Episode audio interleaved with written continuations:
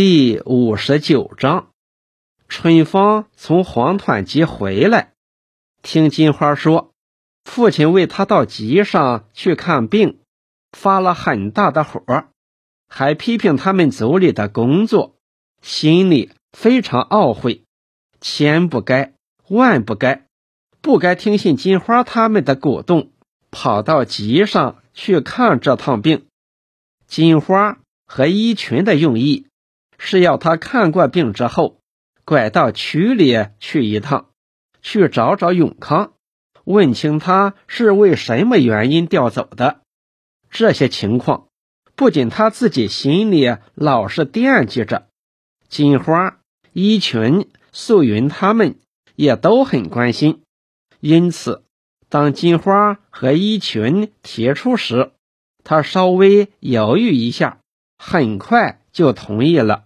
匆匆忙忙，未等父亲回来说一声就走了。他到了黄团集，并没有见到周永康，因永康在他去之前已随着赵建春去赵集乡了。结果他到区卫生所里找了个医生，草草看了一下病，连药也懒得去买，便跑回来了。他越想。越不是个味儿，越想越懊悔，悔不该放下工作不管，为这私人事情跑到集上去。他在认真思考父亲的批评，检讨自己的思想，是不是把个人爱情看得太重要了，比工作还重要？要是在三天之前有人向他提出这个批评，他是不会接受的。今天他冷静地想想，经过严格的反省，他自觉地承认，最近在自己和永康爱情上是花了不少时间和精力。他勇敢地接受了父亲的批评，下定决心要跳出个人的圈子，全心全意为党为人民工作。踏踏实实地把工作做得更好，自己在工作上做出了一些成绩后，就开始产生了一些骄傲自满的情绪。他总认为他们的编习小组是全乡第一个成立的，编出的席子比别村多，席子的质量比别的组好，他们编习组里人也比别的组齐心。思想好，工作好，领导素云的小组席子做的虽然不少，质量也不比别人差。可是素云组里的人老少不均，力量不齐，思想问题多，没有他们组好，这是大家公认的。春种工作，他们小组又是全乡第一名，他的小组积肥比人家多，行动。比人家快，种的又比人家好，这三条是写在全乡春种工作总结上的，谁也不可否认。特别是当春种最紧张的时候，全黄团区农业社的干部还到他们死洼湖里来参观，在他的思想上，便不自觉地又加上一个包袱。认为他们的互助组不但在全乡是第一，在全区也数得上了。几次受到领导的表扬，就不自觉地慢慢地滋长起来自满情绪。现在他开始感到，这种自满情绪会给他们组的工作带来什么样的危害。他到任大庄，看到素云小组盖房子。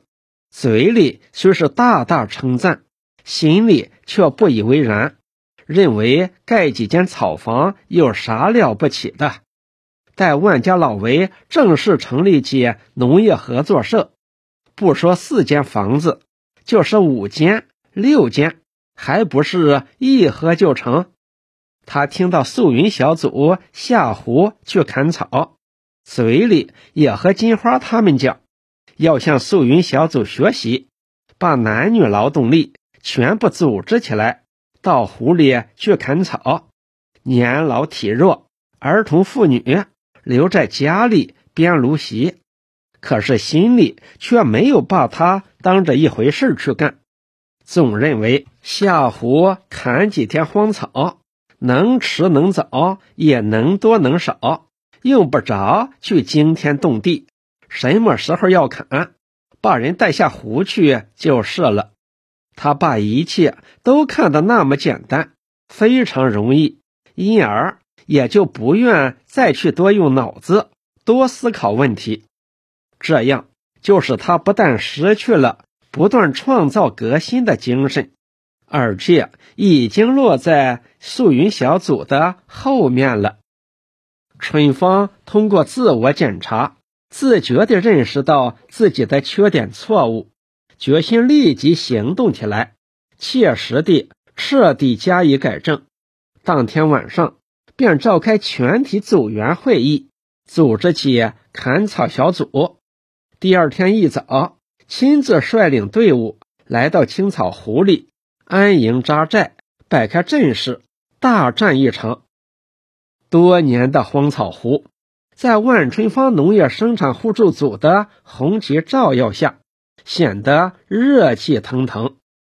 乡总支委员会已开了三天，熊斌和周永康都亲自参加了这次会议。方旭东没有参加乡的总支委员会，倒是叫杰华从县里赶来，天天坐在会场上听取各方面的意见。会议开得非常紧张，斗争也很激烈。周永康离开黄泥乡只有几天的时间，在认识他的那些贫雇农看来，好似分别了几年一般。每天也不知有多少人跑到乡政府来找他。这些人跑到乡政府来，就是没有时间说句话，站在窗外看一眼也是乐意的。因此，每天会议一结束。永康便利用休息时间，主动到各村去走走，到处看看，找群众谈谈心，拉拉家常，了解了解他们的生活情况，帮助他们解决一些实际困难和具体问题。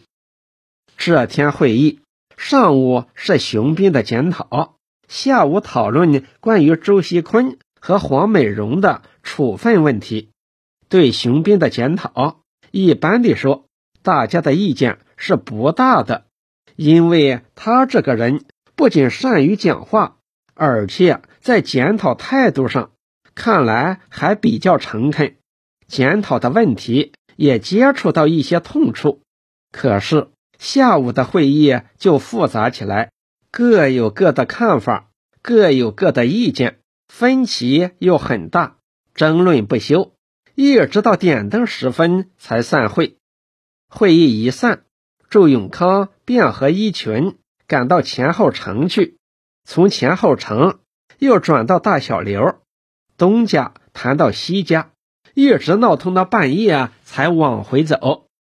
初夏的夜晚，在蒙蒙的月光下，老远老远就望见青草湖里几座高高的山影。谁也想不到是草堆。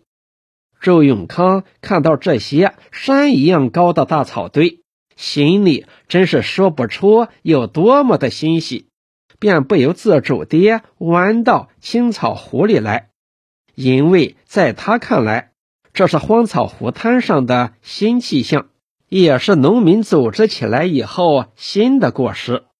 春芳和素云两个小组。相距约二里路的光景，可是从远处看，这两个小组的草堆好像连在一起似的。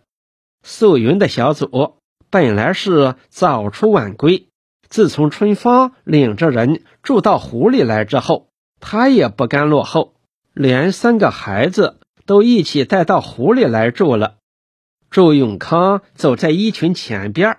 老远就听到小翠花清亮的歌声，便向一群道：“你看这几个小鬼，到这时候了，还在荒草湖里唱，他们真是不要命了。”一群道：“昨天晚上我就来找春芳谈过了，叫他们不要这样白天黑夜干。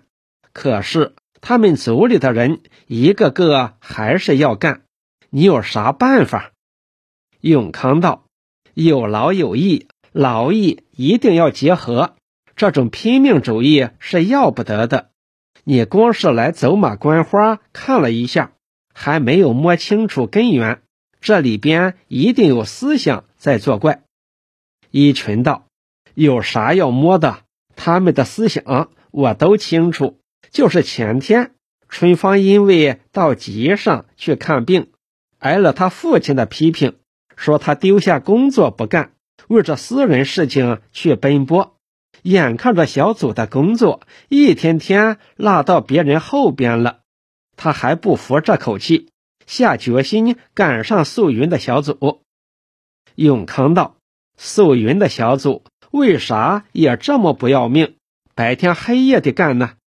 一群道：“这两个人你还不知道，都是一个能是一个，谁也不愿落在后边。一看春芳带着人临时住到湖里，他更干脆，连家都搬到湖里来。”永康道：“这种精神是好的，我们做工作应该发扬这种说干就干的精神。不过你们得注意。”不要使他们走上个人英雄主义。不管什么事，一掺杂“个人”两个字，就会走上邪道。他就要蛮干。今后，特别是在团的工作上，要加强这方面教育。一个人的好胜心也有两种：一种是从国情利益出发，另一种是从个人得失出发的。我们提倡的。是国庆的好胜心，反对个人的好胜心。周永康和任一群边走边谈心，不知不觉就到了春芳的砍草小组，很远就喊道：“翠花，拿把镰刀给我！”没有等到翠花答话，金花抢着迎上来，吵吵嚷嚷的喊道：“我这里有，我这里有，到这地方来割！”刘小狗的老婆也跟着叫起来：“到俺这块来，俺这里有刀嘛！”男男女女一二十个人，个个都喊得应天响，弄得周永康也不知往哪个身边走是好。这时，春芳便有意为他解围，把哨子一吹，大声叫道：“歇工了，回去休息。”银花道。月亮还这样高，就忙收工了。早早睡觉干嘛？再砍一会儿。金花道：“不砍就不砍，多一时少一时，有啥了不起？”银花生气道：“要回去，你们自己回去，俺一人在这里砍。”春芳又吹了两声哨子，严厉地命令道：“不行，人人都得回到棚子里去。”银花发火了，把头一昂，拿起刀便走，叽叽咕咕道：“回去就回去。”嘿，周永康称赞道：“对嘛，服从命令，听指挥，这才像是一支有组织的队伍。”小翠花走到永康身旁，把眼一夹，嘴一撇，说道：“呆，就是你刁，看人家收工才跑来。”还在这里唱洋腔呢。周永康伸手抓住翠花一只膀子，说道：“小鬼，你还不服气？来，我们来砍！”翠花把手一摆，大声叫道：“金花，把刀拿来，比就比，还能让你吓住不成？俺和你砍到明天早上不歇刀，谁先歇刀，谁就是孬种。”春花伸手拉过翠花。说道：“好好，要比明天比，我也参加。”翠花道：“嘿，把你加进去，俺也不在乎。”一群道：“小翠花这张嘴也练出个样子了，都是好样的。”翠花刚要回嘴，金花跑过来，把翠花搂到怀里，套着耳朵叽咕几句，拖着翠花一只膀子。飞快地跑到人群前边，喊道：“走走，大家都走！”围着祝永康说笑的人，听到金花的喊声，好像都有什么新的发现似的，一个个放开脚步，向着大草堆垛走去。一并排，每排各有两个大草堆垛，每个草堆垛里都有一个非常宽敞的房间，这就是他们的营房。左边住着男的，右边是女的宿舍。春芳领着永康走到宿舍门口，站下道：“你去看看素云、小云和小菊，天天都这念叨你。”永康道：“好好，我先来看看你们营房。”一群道：“天不早了，我们还要回去。”永康没有理睬，走进男子的宿舍里去。春芳抵抵一群，两人走到草堆旁边。对着风站下，低声的问道：“你们的会还没有开完吗？”